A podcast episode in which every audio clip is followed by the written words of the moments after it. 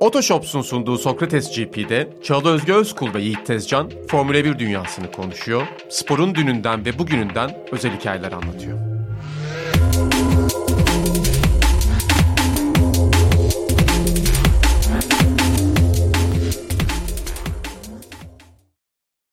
Herkese merhaba. Sokrates GP'ye hoş geldiniz. Otoshops'un katkılarıyla sunduğumuz bir bölüme daha başlıyoruz. Selamlar Yiğit ve selamlar Sencer.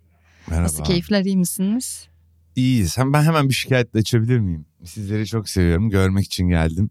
Neden salı öğlen saatlerinde bir buçuk saatte karşıya geçebiliyorum. 10 kilometre yolu gidebiliyorum. Artık gece bir cinnet sınırına geldi her şey yani. Ben de öyle geliyorum. Bütün ajandamı şeye senin için de aynısı geçer hepimiz için geçerli. Trafik olmaması, trafik lütfen olmasına göre ayarlamaya çalışıyorum. Ve artık. artık olmuyor yani eskiden bu saatlerde öğlen yaka değiştirirken bu kadar sıkıntılı olmuyordu. Bu sene çok kötü. Çok iğrenç bir örnek yapacağım burada. Sanki hayatım çok düzenliymiş gibi ama gerçekten bir akşam trafiğinde geçirdiğin saati güzel bir belgesel izlemeye, işte bir kitaptan 40 sayfa okumaya falan ayırabildiğin için harbiden orada geçen vakit Valla ben artık Çok pes ettim ya. Geçen burada çekim çok uzadı. 11'de mi ne çıktık? Yine 50 dakikada falan gittim eve ya. O saatte bile trafik oluyor. Maç günü falan mı? 11'den. Yo. Yani kafasına göre oluyor yani böyle. Geçen ne yapıyor pazar insanlar bir Formula anda bir- ben çıkmak istiyorum deyip dışarı çıkıyorlar. herhalde, Geçen aynen. pazar Formula 1 yayınına gittik. Bizim kanal Esport'a. Bir buçuk saatte gittim. Bir de hava da biraz güzeldi ya öyle olunca iyice doluyor. Böyle o Beylerbeyi'nden köprüye girmeye çalıştık. Tamamen doluydu. Geri döndük. Altınözel'den girdik falan filan. İnanılmaz yani. Bir de yani şu an her şey neyse çok pahalı diyerek susuyorum. Yeter. Hazır Onu her şey çok pahalıyken hemen çok önemli bir duyuru yapmak isterim. Otoshops'un katkılarıyla sunuyoruz. Bu bölümümüzü de yine bahsetmiştim. Onların güzel bir duyurusu var. Hemen onu da aktarayım bizi dinleyenlere. Aracınızı satmanın ya da ikinci el bir araç almanın en doğru adresi Otoshops. Biliyorsunuz zaten sezon başladığından beri programımızda sık sık önemli avantajları, kampanyaları duyuruyoruz. Ekim ayı boyunca da harika bir kampanya var. Ekim ayının da sonuna gelmişken kaçırmayın diyelim bu fırsatı. Hyundai, Renault ve Nissan marka araçlar şimdi 200 bin lira 12 ay ve sıfır faiz fırsatıyla Otoshops Kartal showroom'unda sizi bekliyor. Aynı zamanda satış sonrası 14 gün içinde değişim hakkınız da var. 31 Ekim'e kadar sürecek ve stoklarla sınırlı bu kampanya onu da hatırlatmış olalım. Teşekkür ediyoruz bu hatırlatma için. Evet Yiğit, Red Bull markalar şampiyonu. Tebrik ederiz Kime ediyoruz? Red Bull'u. Ee, aslında çok manalı bir günde oldu. Mateş Evet ya. Evet çünkü e, adamın bu spora gösterdiği özveri her milyarder bunu yapmıyor. Aa, İşte Virgin'in sahibi Richard neydi adamın adı? Uzaya Hatırlamıyorum. muzaya şeyler yapan falan. Soyadını unuttum şimdi. Affetsinler beni. O da Formula 1'e girdi çıktı falan filan. Herkes bu kadar istiklal bir şekilde cebinden markasından kaynak yaratarak bu işe tutunmuyor ve Ve kafayı takmış bir sadece halde. bu spor için de değil aslında. Birçok branş için çok fazla katkıları var. Özellikle bu da daha alternatif ekstrem sporlarda şey var. Red Bull Salzburg var. Basket takım var mı bilmiyorum. Alman liginde falan. Basketbol sürekli. ben de bilmiyorum. Olağanüstü bir emekleri var ama motor sporları biliyorsun en fazla para harcadın ve belki ona görece en az geri dönüşü aldığın sporlardan birisi. Tutku işi yani. Daha önce bizim yarış öncesi yayında sevgili Seleşik Bey'le Mali diyemiyorum bu arada ona kanalda. O yüzden Mehmet Ali diyeceğim. Tuhaf. Sevgili Seleşik diyorum. Burada Mali'de diyorduk da sonradan onu değiştirdiler diyememeye başladık bir sene sonra. Ee, Onunla konuştuğumuz programda da anlattım. 89'da Berger Ferrari pilotuyken ilk onunla görünmeye başlıyor Red Bull markası. Daha sonra işte Sauber'e sponsor oluyor. Bayağı hisse alıyor vesaire vesaire derken en sonunda kendi takımına aldığı bir ya ben girdim madem bu işe daha da büyük gireyim diyor ve ortaya çıkan sonuç Mercedes hariç bırakılırsa bütün üreticilerden daha başarılı bir içecek markası. Lewis Hamilton da sağ olsun zaten o olmasa hiçbir şey konuşamayacağız. Formula 1 farklı bir yer olacak yani. 2011'deki müthiş gafıyla bu içecek markası Red Bull. Ya sonradan da düzeltme yapıyor ya. bir Evet. Kıyamam ya. Hani gerek var. Gerek bile yok düzeltmesine aslında. Güzel trash talk aslında çünkü. Bir içecek markası olarak Ve gerçekten... gerçek de yani baktım. Ya evet ve çok güzel trash talk yani. Hani bugün de denebilir. Başarılı olsa bile bir içecek markasısın. Sen denebilir yani. Ya bu küçültücü bir şey değil. Gerçek olan bu zaten. Gerçek olan bu olmakla birlikte yüceltici bir şey de oluyor Evet, aslında. Lewis aynen. Hamilton onları taş atmış oluyor ama onlar başarı elde etmiş oluyor ve spordaki Evet. hikayelerde bu sataşmalardan çıkıyor. Yani günün sonunda herkes her zaman en doğruyu söyleyip en nazik olmak zorunda değil. Bazen böyle bir yük yüklüyoruz ya sporculara. Hamilton bence kendi bu yükü çok yüklüyor. Hiç zorunda değil yani. Oraya geliriz şimdi. Yarış sonunda savunma pozisyonu falan filan. Bu hafta sonu hiç olmadığım kadar Hamilton'cıydım çünkü anlatacağım ya. Koltuğa de böyle Hamilton kazansın diye bekliyorum. Bana genel olarak senin bu şeyin hiç inandırıcı gelmemekle birlikte. Niye? Kendi kendini de kandırdığını düşünüyorum ya. Ya bu tamamen kaybetmesiyle ilgili bu sezon üstüne e, böyle gelen bir duygu bence. Normalde öyle hissetmiyorsun diye düşünüyorum. O zaman kazanan hiç kimseyi sevmediğim sonucu ortaya çıkıyor. Daha ayrı Hayır patolojik Hamilton özelinde söyledim ya tamamen. Yok. Çok bayılmadığını düşünüyorum hala. Yo aksine ben hep şu örneği veriyorum. Fiskele benim favori pilotum. Alonso ile olan takım arkadaşlığı döneminde Alonso daha hızlıydı zaten. Takım da çok Alonso'nun yanındaydı. Ben aslında büyük bir Hamilton sempatisi ilk yıllarında aşırı derecede duydum. Hep kazandıkça ve hep haklı oldukça o sempati azaldı. Bunu daha önce de konuşmuştuk. Çünkü Alonso ile didişmişti ve hoşuma gitmişti yani. Ve sporda çok büyük bir yenilikti. Siyah bir sporcunun gelip bunu yap inanılmaz bir hikayeydi yani.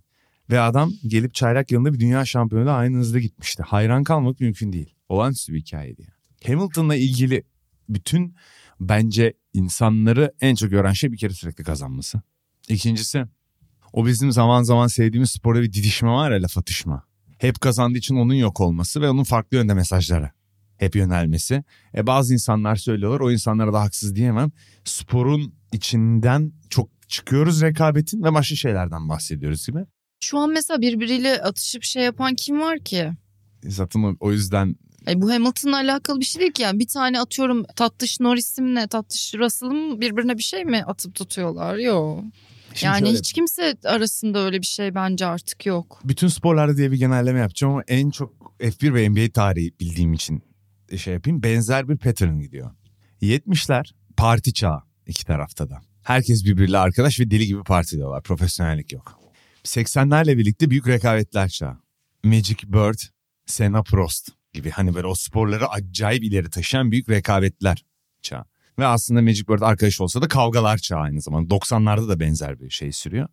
Ama şimdi günümüzde geldiğimizde insanlar o kavga ve şey gerilimi daha da azaldı. Daha büyük profesyonellik çağı. Daha büyük trash talk yapamıyorsun. E tabii ki bununla e, bazen insanlar şey diyor. Yani sosyal medyayı niye takıyorsun ki sporun işleyişi içinde önemi nedir ki bunun diyor. Var. Çünkü birçok markanın kendini sunduğu ve ilk tepki aldığı yer orası. Bence çok önemli. İnsanların olaya bakış açısı yüzünden ben de bu olay buna evrildi diye düşünüyorum. Hani rekabetlerin e, söylem anlamında en azından tonu düştü.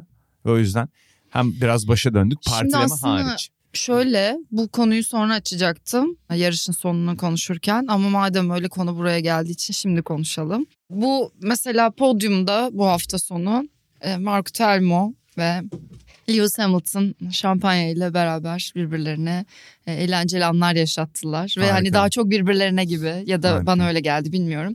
Şimdi bu e, trash talk'un kalmadığından falan bahsettik. Herhalde bunu devam ettiren yegane insan Marco Telmo olabilir. İşte old school bir şekilde. Evet. Kaşını gözünü yara Bazen yara. çok saçmalayarak bazen hani tatlış bir e, doğruluk payı da olarak Ki bence saçmalaması tamamen trash talk olsun diye. Bil- yani bilemiyorum e, yani tahmin olarak Ya çünkü bu söylenebilir bilemiyorum. bir adamın yani. öyle saçmalayacağını ben düşünmüyorum. Ya çünkü insanlar onu da çok kötü bu arada roastluyor. Bunadı bunadı gibi. Bir gözü görmüyor. Onunla ilgili espri bile yapıldığını gördüm. Ben aslında ona da çok inanılmaz saldırgan şeyler söyleniyor ama adam işte bu Red Bull programında Christian Horner'dan sonra en önemli Newey pardon. Üçüncü Evet. hadi koyalım. Bütün bu pilotların çıkmasında ve başka branşlarda yaşayan birçok Red Bull pilotun çıkmasında tepedeki adam adam yeteneği süzüp işte Vettel'le Verstappen. Ama bazen de boş konuşuyor yani herhalde bunu söyleyebiliriz. Şuraya geleceğim. Şimdi bu insanların aslında böyle hani belki de çok da iyi anlaşmamasını beklersin. Ya bu Formula 1'de bence böyle bir şey var. Ve bu yani benim en azından takip ettiğim birçok sporda çok da görmediğim bir şey. Birbirlerini aslında ne kadar sevdiklerinden emin olamayacağın insanlar o podyuma çıkıp şampanyayla birbirlerini ıslattıkları zaman biraz garip geliyor.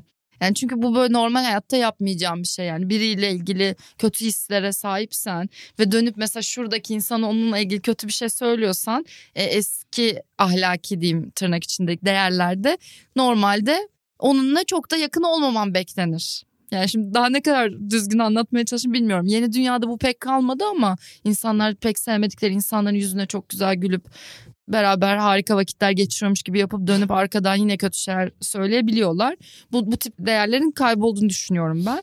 Eskiden Formula 1 düşmanın, biraz böyle bir yer gibi geliyor bana. Eskiden düşmanın mertti. Düşmandın. Yüzüne bir selam verirdi geçerdi. Ben bununla ilgili şu hikayeyi başka bir yerde anlattıysam söyleyeyim. E, Türkiye'deki akademiye diye bir örnek. Çok kısa anlatacağım. Bir tane hocam bana anlatıyor. Türkiye'deki akademisyenler de birbirini sevmiyorsa senin onunla çalışmanı istemez. Adam Rusya'daki hocalarına örnek veriyor. İki hoca birbiriyle kavgalı. İkisinin uzmanlığı ayrı. Hocalarından birisi şey diyor adamdan nefret ediyor. Yani açık açık. Bütün akademi biliyor kavgalarını.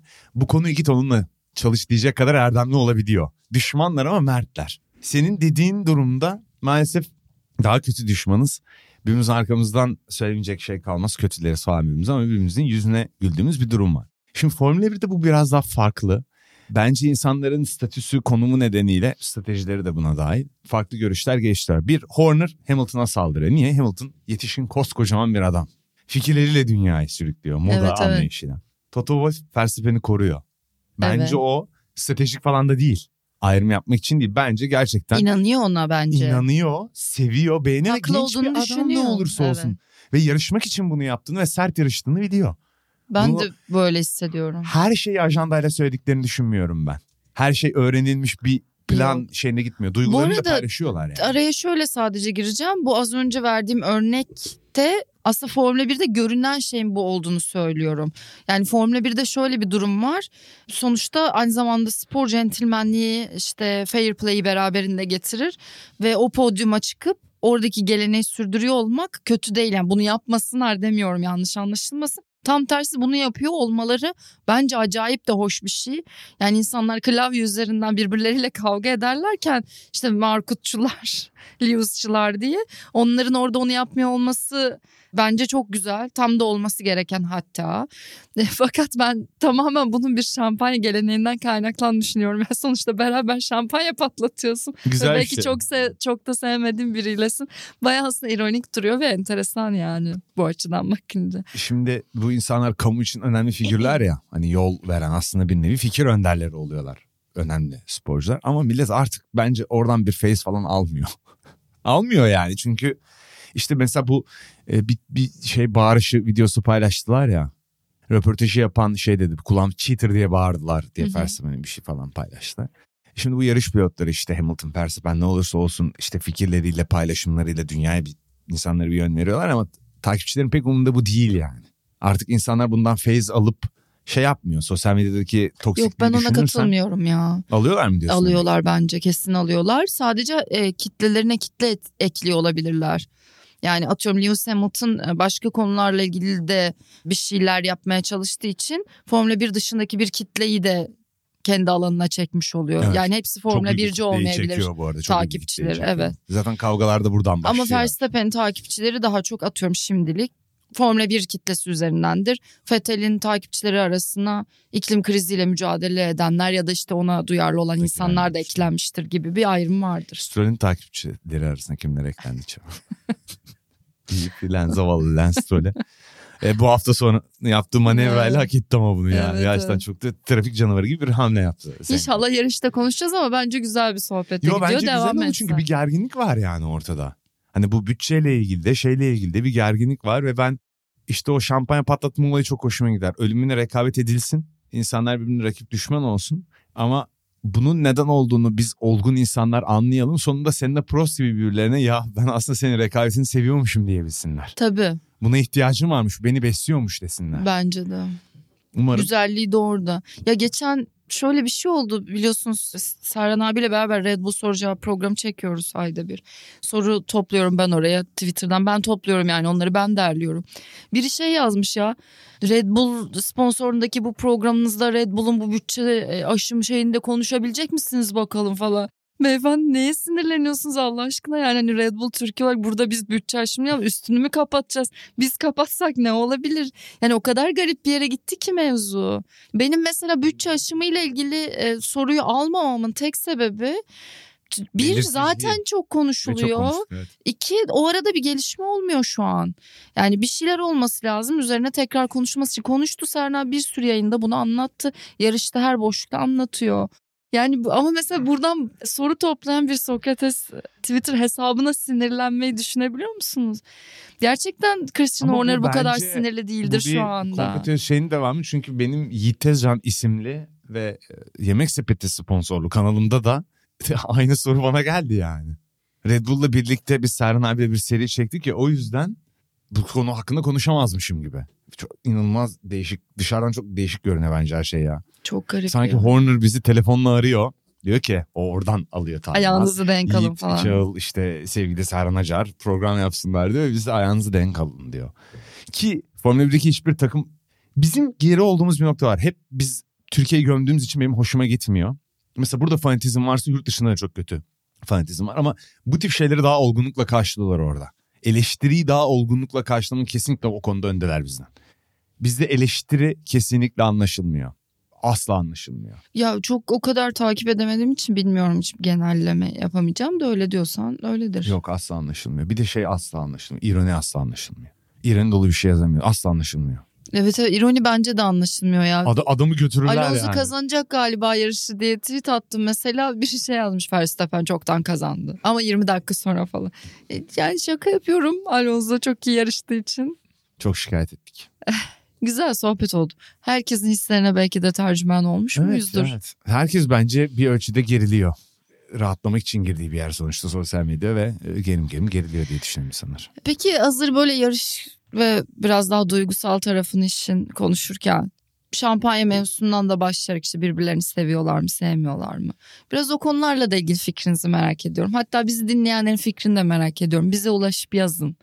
İnsanlar birbirlerini neden sevmezler genellikle? Nasıl genelleyebilirsiniz bunları? Neden sevsinler?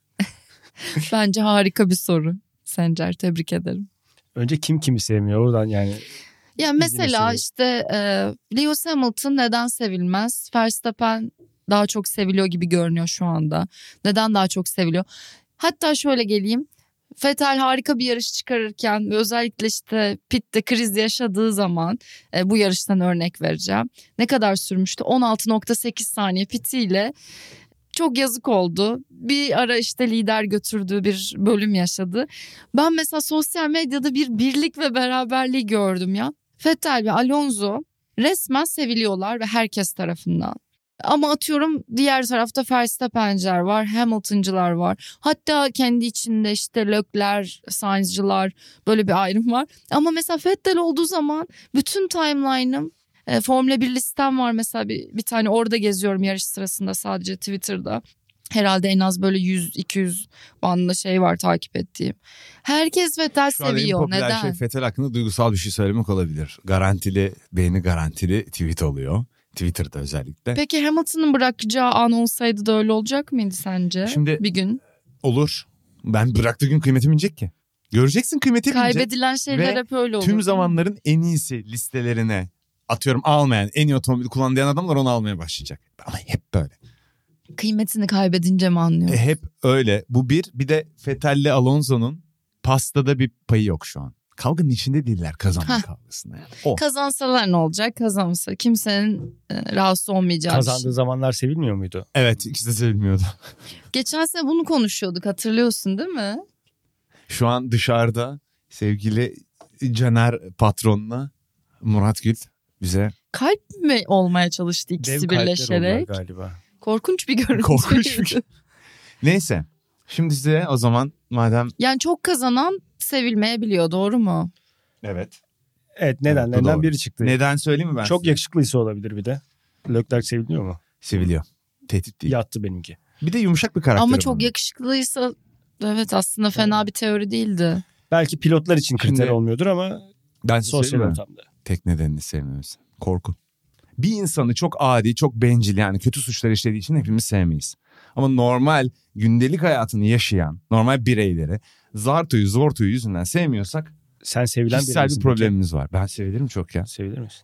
Öyle mi? Aynen. Bilmem sevilmiyor muyum? Bana Bu- pek bu inandırıcı bu bir cevap gibi gelmedi. Seviyor musunuz beni? Bu odada seviliyorsun ama ben için Dışarıdan da kalp attılar onlar da seviyorlar kalp. bence beni. Onlar bence Sokrates GP'ye tapıyorlarmış. O kalp gibi geldi bana. Hep dinliyorlar. Dönüp dönüp bakıyorlar. Yani korku ve tehdit. Korku tehdidi doğuruyor aslında. Yani tehdit hissettiğin insanları sevmez. Sence? Ya bir de bariz kötü, adice şeyler yapan ne bileyim insanları Tamam manipüle onu eden saymıyoruz insanlar ya. var zaten. Yani kötü Aynen. insan atıyorum yuvarladı kötü insan kime göre kötü. Yani yine Kalmadı kalmadı bu değerler kalmadı. 7 milyar insan olduğu için 7 milyarda böyle sevmeme nedeni olabilir. Bazısı korkudan, tehditten, bazısı Korkudan tehditten. Çekememezlikten bir şeyden olur. Bazısı Korkudan tehditten sevmek kı- de olmaz mı ya? İşte gibi diktatörlerin bazıları. İşte nefret sevgiye yapmak yakın bir duygu derken bu kastedilen.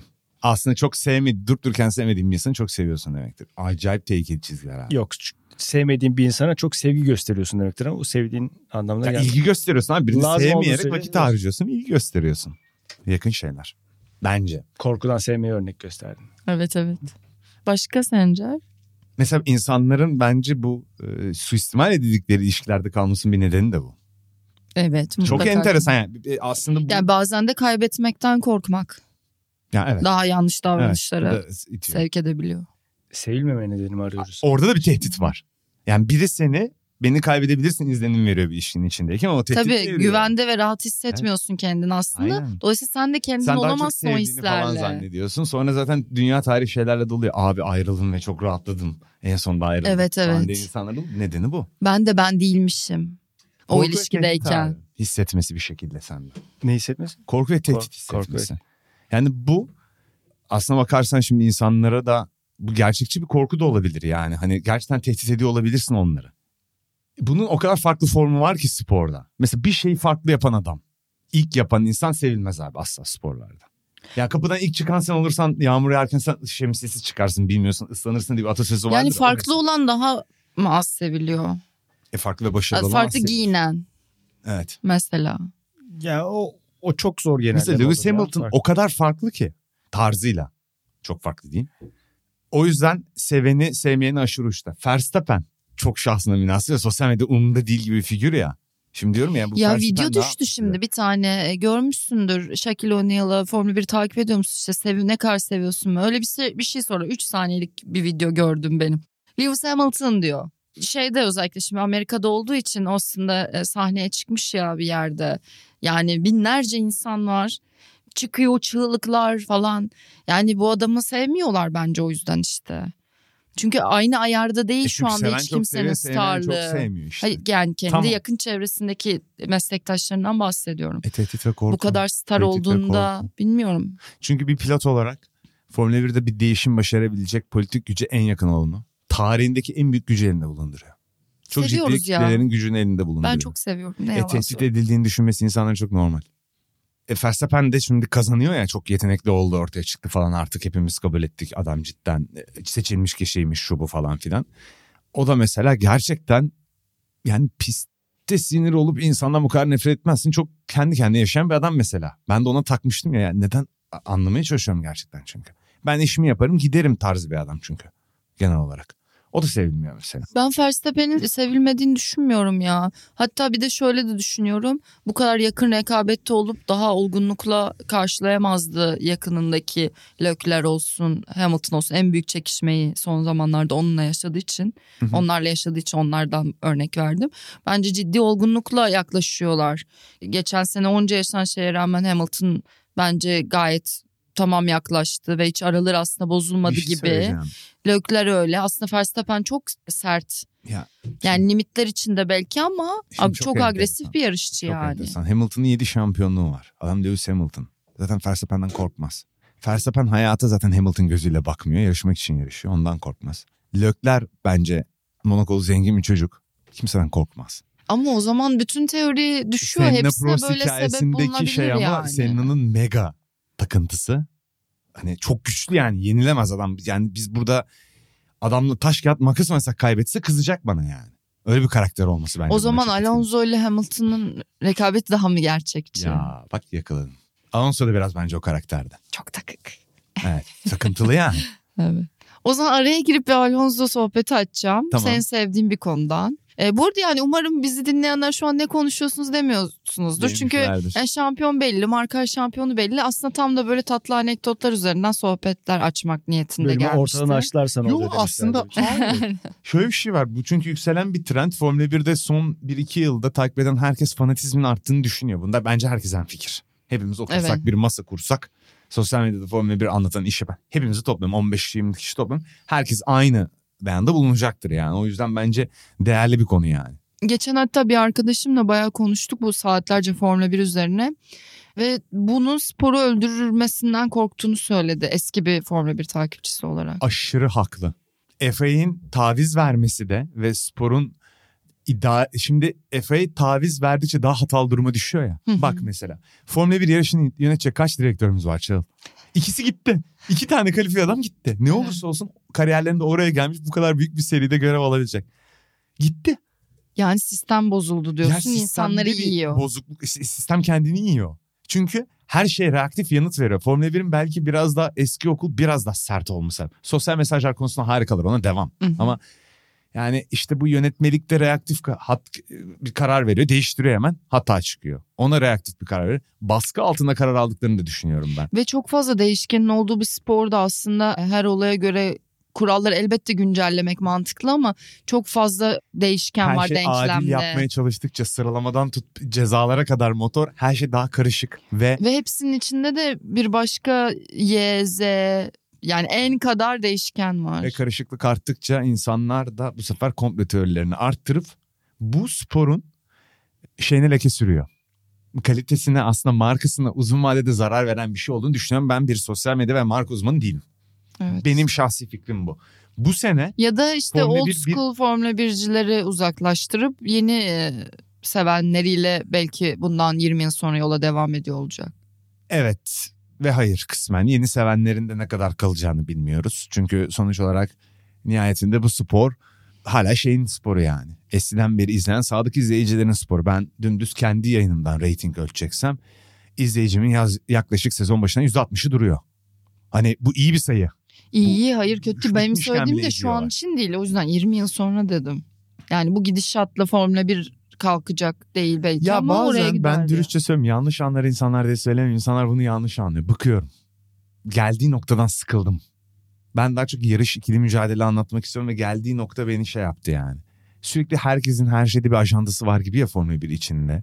E, izleyicinin de bir ajandası oluyor. Anlatanın da bir ajandası oluyor. Safkan yarışma hikayesini biraz özledim. Çünkü neden? Biz 2000'de 2001'de işte 98'de bu işi izlemeye başladığımızda bu kadar bilgi ve dedikodu yayılmıyor. Yani Onun ya bence şu an tamamen dünyadaki diğer konulardaki ana sorunda olduğu gibi bu sosyal medyanın varlığı sayesinde daha çok bilgi sahibi olmak. Belki de hep böyleydi yani. Öyle. Bilmiyorduk sadece çok uzaktaydık. Kesinlikle öyle ya. Benim eski spor hikayelerine takıntım anlatma sebebim de o. Onlar biraz daha ışığın altına geliyor ve her şey gizli saklı kalabildiği için belki de insani yönlerin çok daha fazla gösterildiği hikayeler ortaya çıkmış o zamanlar.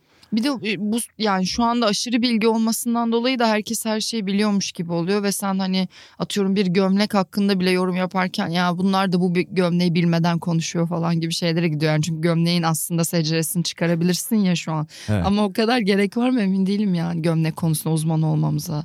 Evet. Onu beğenip beğenmediğimizi söylemek için. Yani değil? Bence motorsporlarında yarışmadan anlamak için mesela FIA kural kitapçığını ezbere bilmeye gerek yok misal. Misal bence. Çünkü bakınca ulaşabileceğim bir şey. Mesela ben sana söyleyeyim. Bugün ben de buraya gelmeden önce mesela çalıştığım için baktım ve bulabildim. Aha. e, Alonso'nun mevzusuyla ilgili şey arıyorum bir saniye. Ha. Article 3.2. Bak buldum. Ezbere Evet. bilmeme gerek yokmuş ha. Bu bölümde yazan kural sebebiyle Alonso'ya ceza Ya- gelmiş misal. Sanıyorum zaten katılırsınız bu noktada da. Şu an bilgiden çok hiçbir şey yok internette. E, kirli bilgi de giderek azalıyor. Azalıyor bence. Hani ilk internet günlerine göre Bilakis. bilgi azalıyor. Ben hiç azaldığını Hayır. düşünmüyorum. Yüzdesel Post, olarak. post truth oldu bence. Toplam bilgi çok artıyor. Tweetleri falan katmıyorum ben. At- atıyorum Wikipedia'yı düşündüm. Mesela Wikipedia'nın denetlenme biçiminde çok Wikipedia düzeldi bence Ama eskiye çok hatalar oranla. var burada. Ben tarih okudum. Eskiye göre daha iyi. Çünkü tarih daha çok ajandası oldu. ideolojik şeyleri çekilebilecek şeyler olduğu için. Bence dönem şu. Bilgiye herkes ulaşır. Bir sporcuyu bir gün vereyim hiç izlemediğim bir spor olsun. Çağıl sporla ilgili bir insan olarak bunu bana anlatırsın. Ben de anlatırım sana yani. Ben. Bence bugün bir şeyi nasıl anlattığın ve işte nasıl yorumladığın, ondan ne çıkardığın daha önemli olduğu bir çağa geldik. Ve ben ama bunun çok iyi bir şey olduğunu düşünmüyorum ya maalesef. Çok manipüle edilebilir bir şey bu. Yani Ev- insanları çok mani- manipüle etme amaçlı kullanılabilir Evet. bir şey. Aynen öyle ama öte yandan da artık herkes biliyor. Herkes, Bilebilir, herkes ben de hala herkesin yani. bir şey bildiği konusunda kendimle dahil olmak üzere Ama emin değilim Article ya. 3'ün ikinci maddesini... Bir şeyini önemi yok ki onu bilmenin. İşte zaten olay orada. Bence de yok. E, bence FIA'dekilerin bunu bilmesinde çok bir önemi Onu yok ki doğru uygulayamıyorlar var sürekli. Sporu anlıyorsan mesela bir izleyici olarak. Ama onun Evet. dışında bunu bilmene gerek yok tabii. Şimdi Alonso ile ilgili Ne söyleyeceğim güzel muhabbet şuydu. E, Lando Norris demiş ki motorsport.com Türkiye hesabından şeyden web sitesinden gördüm. E, Alonso hakkında konuşuyor. Austin'da Alonso ile yarışmak çok keyifliydi. E, çok zorlu bir rakip ve ona çok saygı duyuyorum. Çünkü pist üstünde savaşırken ona güvenebilirsiniz. Pistte çok doğru hareket ediyor. Bu yüzden onunla yakın mücadeleler verebiliyorsunuz demiş. Ben senin ilgin çekeceğini düşündüm bu konunun. Aha. Ee, Çekti. Süper. o kadar doğru hareket Evet. ediyor ki son ana kadar yarışabiliyorsun onunla. Hunt'ın Lauda'nın birbirine söylediği şey. Hunt bir Hated olarak görmesi rağmen Şumi Hakinen için aynı saygı geçerliydi. Ne olursa olsun belki konuşuruz bunu. Verstappen'le şey de birbirine ufak tefek girdi ama birbirlerine o kadar yakın sezon boyu yarıştıkları düşünürse bence iyiydi yani. Birlikte yarışma performansları. Ee, güzel söylemiş sürücüler için hala bu iş tehlikeli ve birine canınla güvenebilmek yarışırken aslında Ya o Pozitif yarışta yani. şöyle hissettirdi bana. O yarışta başına bir iş gelirse de bu e, yarış olayı ol- olmuş Ya, olacak aslında. Simülasyonda bile aynı adamlarla tekrar tekrar yaşayan bazı adamla yarışmak zevklidir rekabet etmek yani. Bu güzel bir şey. Sıkı ve sert yarışır ve senin e- içindeki en iyi çıkartır yani. Şimdi sen konuşurken tekrar böyle ikisinin arasındaki yaş farkından emin olayım istedim aslında. Alonso hani çok konuştuk bu sene 41 yaşında. Norris de 22 yaşında daha. Çok tatlış ya. Böyle bu söylediği şey benim bayağı hoşuma gitti. Ve buradan çıkardığımız bir sonuçta Formula 1 pilotlarının genel olarak birbirlerine aslında saygı duyup sevdikleri. Alonso o kavgadan sonra Hamilton'ın yanına gitti birlikte. Hamilton da okeyler yani. Çünkü neden? Dünyanın zirvesindeler. Evet. Diğer insanlar gibi korkup tehdit altında hissetmiyorlar. Dünya kadar parası Ya var. biz zirvede olmadığımız için daha çok dertleniyoruz bence, Bence onlar de. adına ya. Bütün zaten bu onu sevmiyorum o böyle hikayesi. Ya da Kavga buradan. bak mesela bugün e, bir tane makale okuyordum yarım kaldı hatta bitiremedim. New Yorker magazinde Toto Wolff ile ilgili yazı var. E, görünce tabii ki hemen okumalıyım diye düşündüm. Bir yerinde şey anlatıyor 20 yıl aşkın süredir e, psikiyatriste gittiğini Toto Wolff'un düzenli olarak. Çünkü yaşadıkları stresin çok büyük olduğunu. O bir de tabii pozisyonu yarışmanın da ötesinde hem takım patronu hem hissedarı Mercedes'in falan. Yani tabii ki çok zor şeyler yaşıyorlardır. Ben de bence bu arada kızdığım şeyleri olsa da bazen hani onu Sit imparatorluğuna benzetiyorum. Mercedes hep kazandığı için öyle bir şeyim vardı ama bence çok vicdan şey anlamda yani. Bu arada zaten Dark Side e, anlamda değil. Sit çok İmparatoru en karizmatik olan yani evet öyle. iyi buradan. E, çok vicdanlı bir adamdır bu arada. Benim yıllar içinde onu takip ettiğim şeyin falan filan düzgün bir adamdır yani. Düzgün insanların da buradan konu konuya adam gibi adam. Düzgün der gibi. adamların da e, psikolojik yardım ya da psikiyatriye gitmesi kadar normal bir şey yok Tabii yani. bence herkesin yapması gereken Ya çünkü bir şey duyarlı zaten. oluyor adam, algılıyor ve böylece empati kurup iyi bir lider oluyor. Ama bunun aslında içten için onu yiyen bir negatifi var. Ya e, bin kişi çalışıyor yani beraber. Çok zor işler ya. Onların hayatı da kolay değil diyeyim. Alonso'nun cezasıyla ilgili e, ne düşündüğünü merak ediyorum. Sadece sana şöyle pas atacağım. Bu var hayatımıza girdiğinden beri futbolda da bazen arar böyle dalga geçmek için söylediğim bir şey. Yani bir kere hatırlamıyorum kime. Salah müthiş bir gol atmıştı. Vardan döndü. Dedim ki yani şu golü vardan iptal etmeye insan kıyamaz diye. Hmm. E, tabii ki yani doğrusu bu değil. Şimdi Alonso için de yani öyle bir performans sergiledi ki Stroll'le temasından sonra havalandı, düştü, devam etti. Tırmandı, tırmandı, tırmandı. İş nerelere geldi? Tarih boyunca unutulmayacak bir performansla imza atmıştı ama 30 saniye ceza geldi. Haas itiraz ettiği için aynasız nasıl gider? Olmaz böyle şey. Efe siz bize böyle yapmamıştınız daha önce bize benzer sebeplerden cezalar Yuh, verdiniz. Haas'a gelip bööö. Deyip varı devreye soktu Haas. Haas'ın davranışı hiç hoşuma gitmedi. Yine mertliğe sığmayan bir davranış daha. Ama işte kendilerine fırsat Ee, kolluyorlar. Fırsat çıkıyor tabii. Alonso orada rüştünü ispatladı. Çok anormal derecede dayanıklı olması bu Formula 1 otomobillerin ilginç. O otomobillerin yerden yükselip altına ön kanadalı bariyerlere çarptıktan sonra ya çok da düşük bir hızla dokunmadı. Aynen devam edip Alonso'nun parçalar saça saça bu sonucu alması olağanüstü bir şey. Adam geldiği günden daha iyi bu arada Alonso. O harika. Yaşlanıyor ama şimdi iki, arası var diyor onun. Hı hı. O aradaki şeyini kapayıp yeni otomobillere de alıştı. Adam yani şu an ben Alpine'in onunla kaybetmesinin nedeni uzun vadeli anlaşma önermemesiydi ya. Alpine hep şey düşünüyordu. Bir yerden düşecek. Bir yerden inecek diye düşünüyordu onun hakkında ve artık inmiyor. Ben ne zaman ineceğini bilemiyorum. Belki 45'e 47'ye kadar böyle gidecek. Tahmin edemiyorum. Adam daha iyi çünkü şu an geldiğinden. Şarap gibi be. Ya aynen muhteşem ya. Bence o da çok saygısını kazandı insanların. Yani geri dönüp ara verip benim çok kazandı. Ben şeyi daha çok sorgular oldum. İster istemez insan olarak subjektif bir şeylere meylediyoruz ya. Mesela kaybolan Ferrari yıllarında çok iyi sürmüştü ya Ferrari bir türlü kazanacak bir otomobil çıkaramadığı dönem vardı ona. Hı hı. O yılları falan daha saygıyla anmaya başladım. Yani çok önde gelmeye başladı bana Alonso yetenek olarak. Mali de Mali Seleşik dedi galiba bunu. Grid'de örnek gösterilen pilot ben Formula 1 izlemeye başladığım dönemlerde e, Lewis Hamilton değil Fernando Alonso'ydu dedi. Hani tek Hı hı. yenmen gereken adam var ya tepede oydu dedi. Ya işte biraz şanssızlıklar devreye giriyor değil mi? Kesinlikle. Belki başka şampiyonluk e, sayılarından konuşuluyor olurdu şu an. Yani subjektif bir yorum olacak ama Alonso ile Hamilton'lı Fettel'i ben yaşadığı bazı zorluklardan dolayı belki biraz daha arkalarına yazarım. Yanılıyor da olabilirim. Bu arada tek bir otomobilde şeydeki iyi sürüşünden. Onun da zirve dönemi daha kısa gibi. Ya e, anlıyorum hani çünkü çok havada bu sohbetler olmaya da bilir demen de normal o yüzden Fetel için de yani. Evet Ola da bir öyle bırakman daha normal. Sanki Hamilton Alonso Evet. bu dönemin böyle bir en mega yetenekleri. Ya büyük bir yeteneksen yıllar içinde heba olduğun olabiliyor. Ama aslında o zaman büyük bir yetenek olmamış mı oluyorsun gibi. Ricardo'da olduğu gibi. Benim eskiden sevdiğim Giancarlo Fischeria'da olduğu gibi. Aslında değilmişsin mi oluyor? Anlatabiliyor muyum dediğimi? E, bir şekilde dünya şampiyonu oluyorsun büyük bir yetenek. Sen demeye çalıştığım o. Ama uzun bir kariyer için değerlendirmek daha zor yani bir sezona göre. Yani çok büyük bir yeteneksen 15 sezon oralarda olmalısın. O artık yanına dirayet istiyor, yetenek yetmiyor gibi. Bence de. Sabır istiyor, Kesinlikle. sağlam bir mental e, seviye istiyor Buna yüzde yüz katılıyorum. Günümüz Formula 1 pilotlarıyla ilgili en inanamadığım şey bu. Ama şunun da hakkını versin insanlar. Takımlar yetenek seçmede çok iyi. İnsanların hak verdiklerinden çok iyi. En iyi adamı koltuğu veriyorlar. E çünkü bence onun da işine o gelecek. Evet.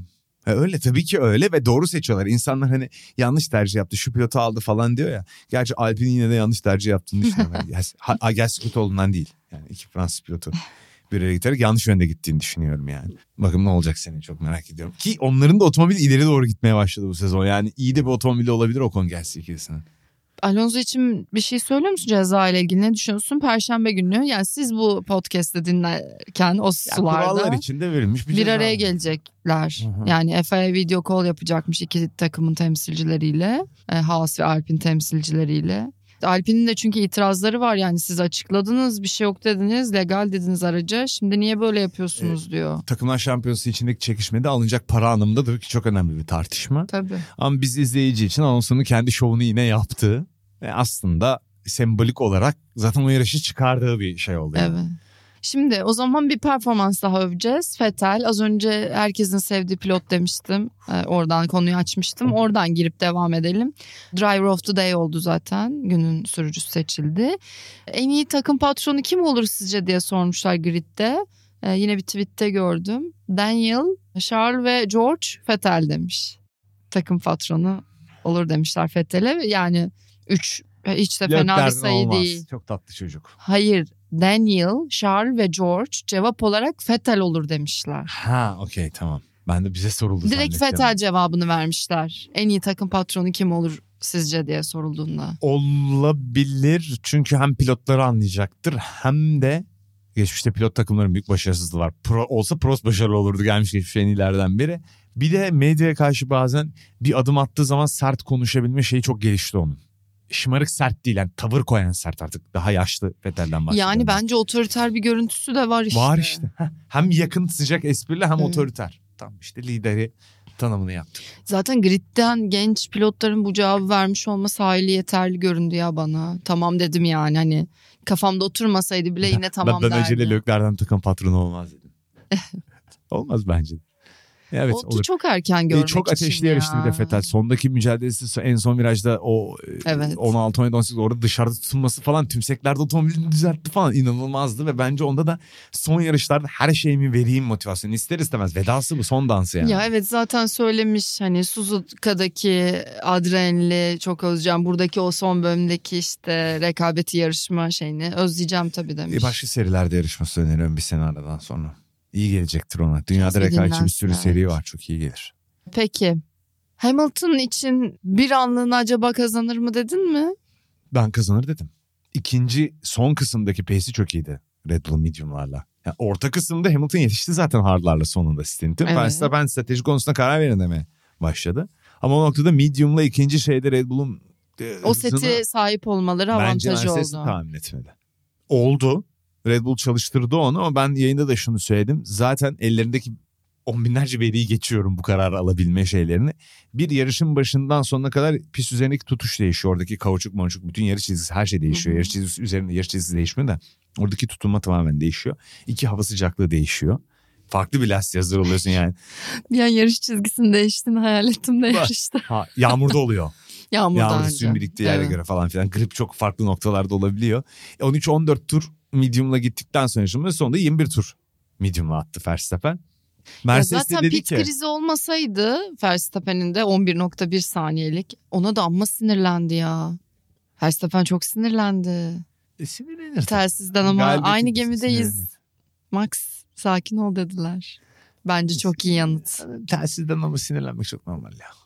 O yani geçen hafta saymıyorum bile. şampiyon olmuşsun Yiğit. Bu hafta da takımın takımlar şam, markalar şampiyonu oluyor. Olacak yani.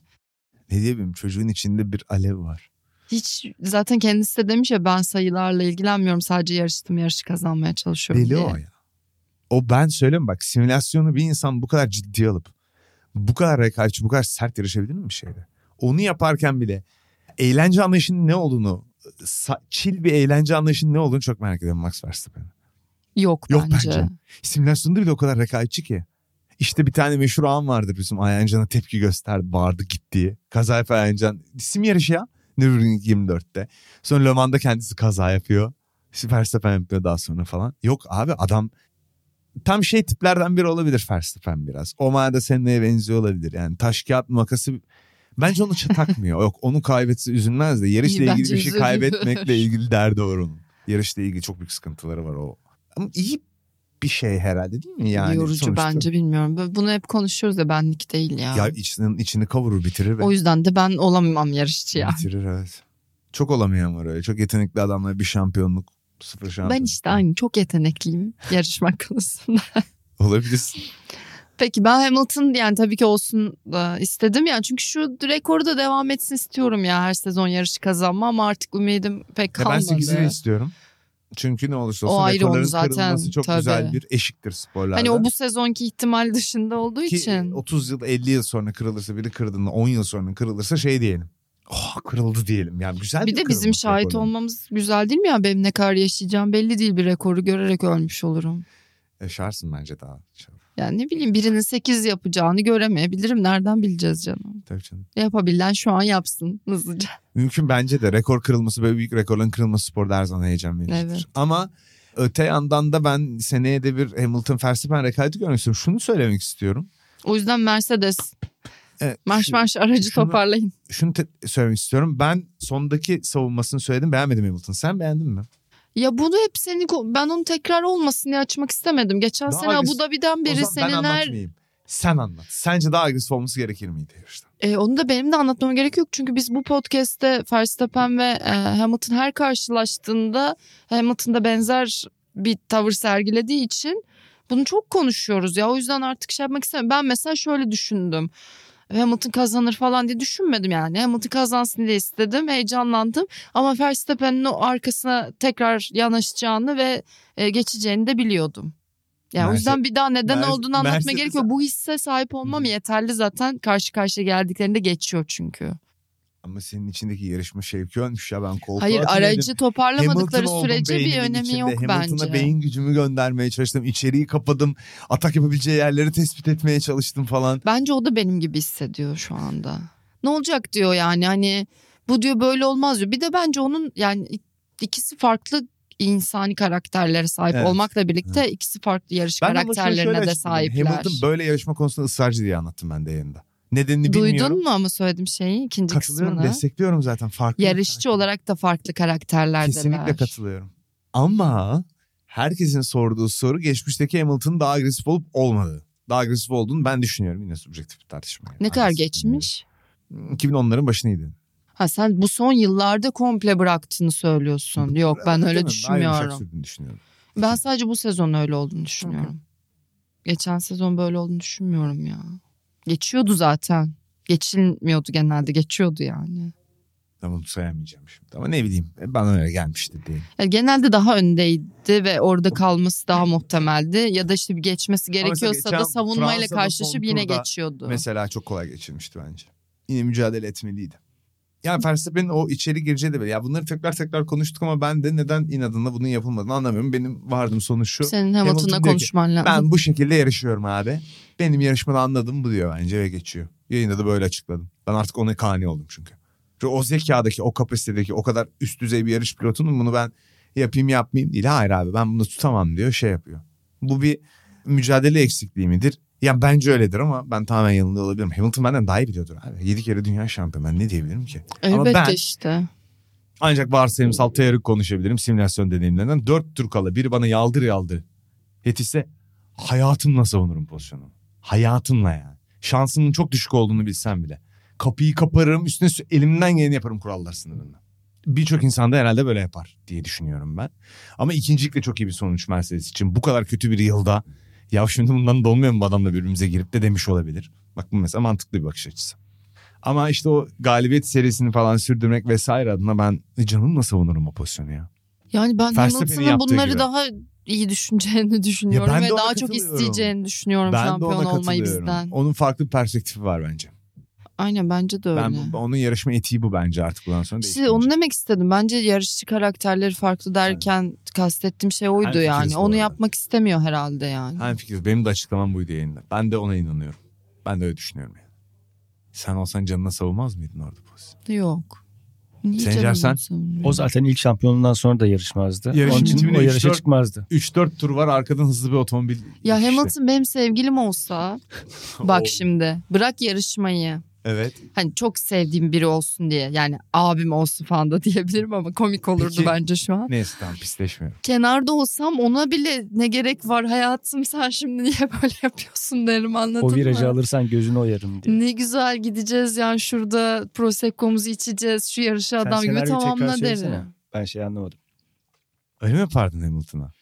Evet ya çok da canını riske atsın istemem yani sevdiğim Ben insanı. Hamilton'ın sevgilisi olsam sürekli gazlardım yani. Geç Hayır gazlamak başka. O spesifik an için canımla savunurum diyorsun ya. Hı. Onun için diyorum. Bırak kendi canınla savunmayı sevgilim de canına, canıyla savunsun istemem. Yarışıyor tamam artık ona bir şey demiyoruz. Bak yarışıyorsun ona bir şey demiyoruz. Ama canınla da savunma kardeşim. Sencer'e bir sorun vardı. Senin canınla savunmadığın durumla ilgili. Sen savunur muydun canını 3-4 tur kala biri arkana gelmiş. Az önce söyledim. Geç kaldı desinler iyi adamdı demesinler. Yani elden geleni yapardım ama ca- canımla da şey yapmazdım yani orada. Ya o mecaz lütfen Evet. Sencer Bey. Düzlükteysen basardım. Hamilton geçen sene 65 milyon dolar mı ne sadece şey böyle hani sportif faaliyetlerden falan kazanmış. Ayıp olur. Vallahi bir şey olursa o çocuğa senden bilirim. Enerjiyi yolladın canıyla savunursa bir... ya tövbe estağfurullah. Yok yok şaka yapıyorum aman demedim. kalpler. Yani öyle bir laf var. Yani radyo, Canı konuş- pahasına savun. radyo konuşmalarında da ola- geçen bir şeydir mühendisler. Canın pahasını savun. Nedir bunun İngilizcesi? Şu an bir anda canlanmadı. İngilizcesini biliyorum ama futbolda karşılığı var. Tekmeye kafa Defend atma. as your life depends on it. Defend with your life. Defend like a lion onun terbiyeli söylenmiş Evet, aynen. aslında. Bence o güzel bu arada. Aynen. Dövmesini yaptırmayı düşünüyorum. Defend like a lion mı? Neyi defend ediyorsun? Bir ideoloji fikri mi? Erdemleri az önce konuştuğumuz. Başıyla sonunu bağlayayım dedim programın. Şimdi aslında bugünkü programın önemli bir kısmını yarış dışı sohbetlere ayırdık. İyi de E çünkü bence. şampiyon belli, marka şampiyonu Red Bull belli oldu ve bu diğer yayınlarda da konuşuluyor. Yarışa vakit ayırmanız bile bence hala çok değerli ve neden yarışa vakit ayırmak gerekiyor hala? Bence bu hafta sonu da bunu gösterdi e, Amerika. Yani çok güzel bir yarış oldu bence her şeyle yani e, olaylarıyla, rekabetiyle. Belki sezonun en iyi yarışlarından biri oldu ve şampiyon olabilir. belli olmasına rağmen. Dolayısıyla aslında Formula 1'deki e, ana mevzunun belki de bu olmadığını bir kere daha gördük. E, ya da Verstappen şampiyon olmasına rağmen hala bir yarışa bu kadar odaklanıp Onu bu kadar kazanmaya çalışması çok güzel.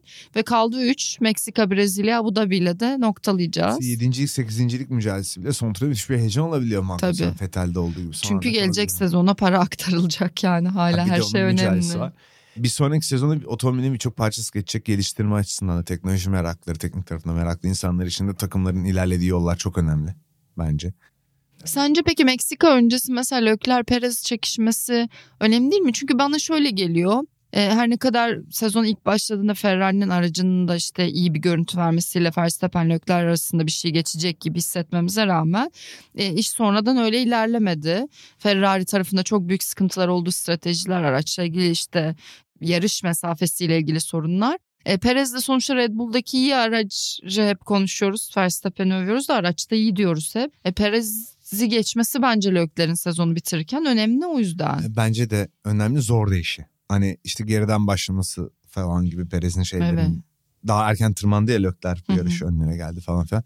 Onlar önemli olur bence. Bir de şeyde çok anormal bir istatistik var ya. Leclerc 18 pol 5 yarış ben buna taktım. Evet. Böyle bir e, Saçmalık parite ya. yok. Yani Formula tarihinde yok böyle Hayır, bu arada. Pol'ün değerini ortadan kaldıracak 18 pol ve cinsten şey, bir istatistik Verstappen'inki de çok absürt bir noktaya gidiyor. 18 pol 32 yarış galibiyet. Mesela Prost'ta var öyle absürt bir istatistik. Hani yarış galibiyeti Pol'üne göre çok fazla. Veya eskiden Cidden herkesin sıralama turları kurayla yapısına geliyor artık bu yani. bu kadar tuhaf istatistikler zor görülür. Yani şey çok zor görülür Lökler'in. 3.6 e, polden başladığı 3.6 yarışın birinin kazanabilmesi ya bir de iki taraftan çok görece olduğu için çok fazla değişken olduğu Bu biraz için. hem sürücüyle hem araçla ilgili bir de Ferrari laneti ya mesela Sainz Pol'den başlıyor ve bir tur dayanamıyor yani yarışın başında başına bir şey geliyor falan.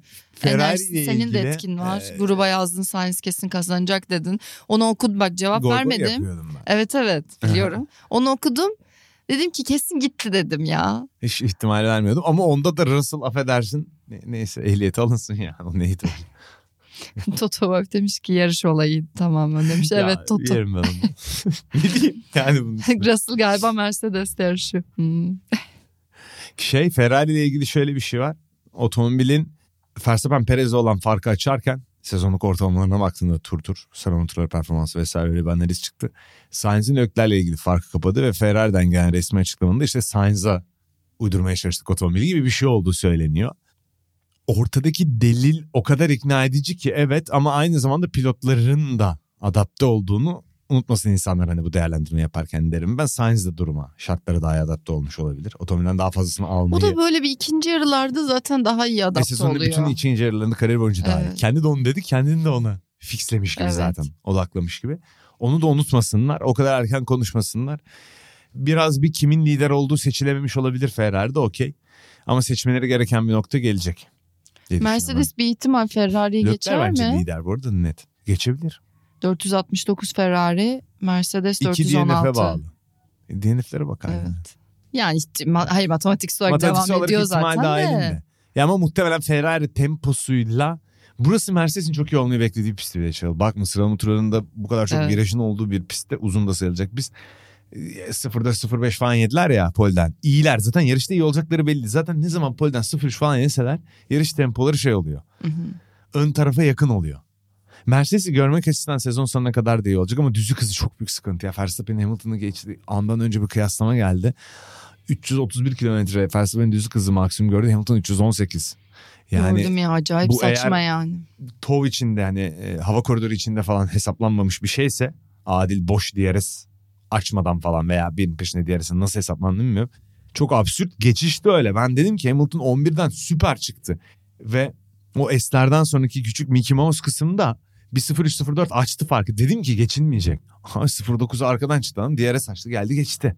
Son anda soktu burnunun içeriğine ama daha ne kadar iyi çıkabilirdi 11'den Hamilton. Hani savunmadı diye ben kızıyorum ya ona. Bunu da söylemek lazım. O kısma da tempo olarak kendini çok iyi getirdi. Yani oraya savunma yapabileceği pozisyonda geldi. Maksimum şeyde geldi. Bakın bu Mercedes'in düzlük hızı sorunu bence otomobilleri hızlı seneye güçlü gelecekler ama o çok belirleyici oluyor. Yarış tempoda mücadelede çok belirleyici oluyor. Çünkü otomatikman senin otomobilin düzlüklerden hızlı otomobilse aslında en hızlı olmadığı günde yarış kazanabiliyor. Düzlüklerde en hızlı olan. Evet. Evet. Miami kazandı yarışlıklar arkasında mesela gibi. Ama otomobilin düzlükte yavaşsa Hamilton otomobil düzlükte hızlı olsa belki bu yarışı kazanacaktı. Bence de öyle. Fark o kadar kapanmazdı işte o zaman zaten. Yok fark kapansın. Diyelim Yine- virajlarda kaybetti ama düzlükte böyle bir otomobilim var. Düzlükte Aha. arkadakini oyalayabiliyorsun. Belki savunabilirdi. Evet anladım. Mantıklı. Önemli ya. Ya çok fazla değişken var. Bunu ben yayında da bahsettim biraz. Ya patlamadım. Belki şikayet ediyorum gibi algılanmıştır da. Böyle bir şeyi çok kolay anlamak mümkün değil Formula 1 ile ilgili. Yok kamber açısı böyle düşük kanatta gelmiş. Her şey birbirine bağlı olduğu için. Aslında bütün verilerin elinde Ya evet, olması yani gerekiyor. çok az downforce kullanarak yarışır Mercedes. Düzlük hızını bulur ama bu sefer bir saniye yavaş gider gidebileceğinden. Hani o kadar düz bir yanıtım yok yani. Önemli olan aero verimliliği otomobilin. Ne kadar sürtünmeden ne kadar aero alabildiği zaten olay o. Red Bull'un en iyi yaptığı şey de o bu sene. Vallahi çok iyi araç yapmışlar. Acayip istikrarlı bir de. Pistten piste her pistte istikrarlı. Ferrari mesela saman alevi gibi parlıyor. Tek turda Evet, hızlı veya evet. bazı pistlerde aşırı iyi gibi görünüyor ama bu O sezon başındaki bir iki hani sorun dışında bir daha Abi hiçbir şey yaşamadılar. Farklı iki pilotun otomobillerin ya. Farklı yani. Tank gibi gidiyor. Ben diyorum hep metodik diye Verstappen'inki. Bir de Mercedes'in hep konuştuğumuz şey onun da aracına bir şey olmuyor çarpıyor marpıyor demem Ama aynı. bu çok enteresan. Sene başında çok zorlanıyorlar dengesiyle otomobil.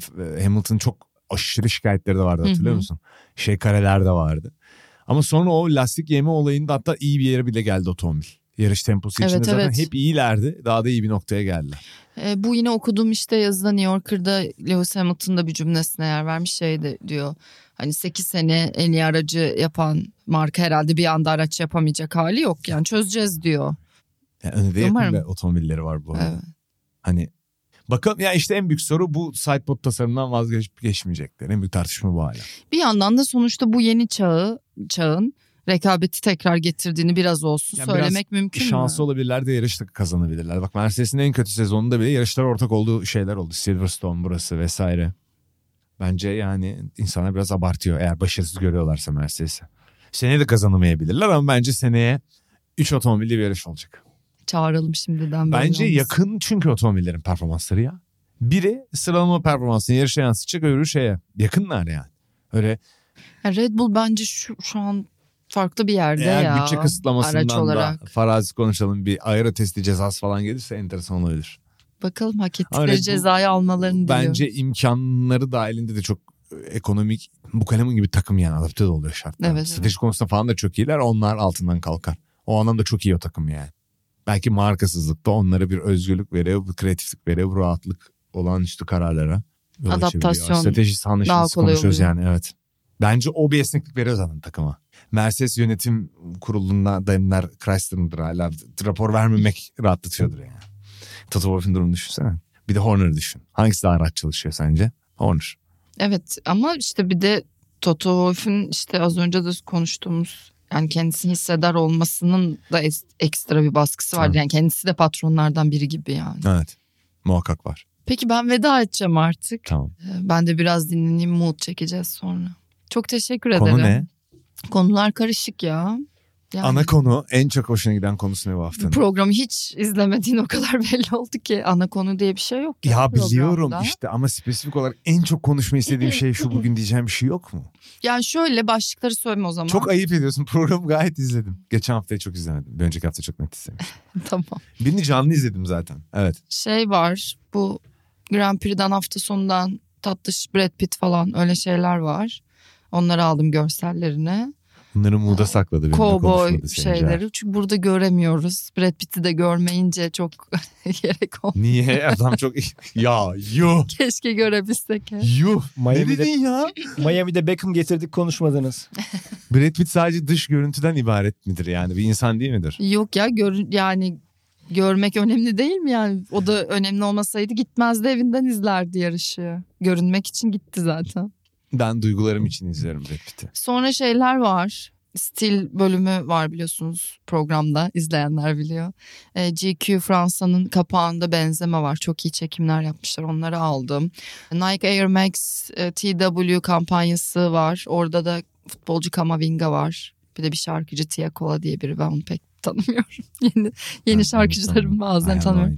Onları çekmişler. Balenciaga ile Adidas Squid Game'deki e, o yaşlı bir amca vardı oyuncu. Hı hı. Onun bir tane çekimi var baya güzel. Adidas'la Balenciaga bir işbirliği yaptı. 3 Kasım'da da satışa çıkıyor. Muhtemelen alamayız. Paha- Pahalı olur.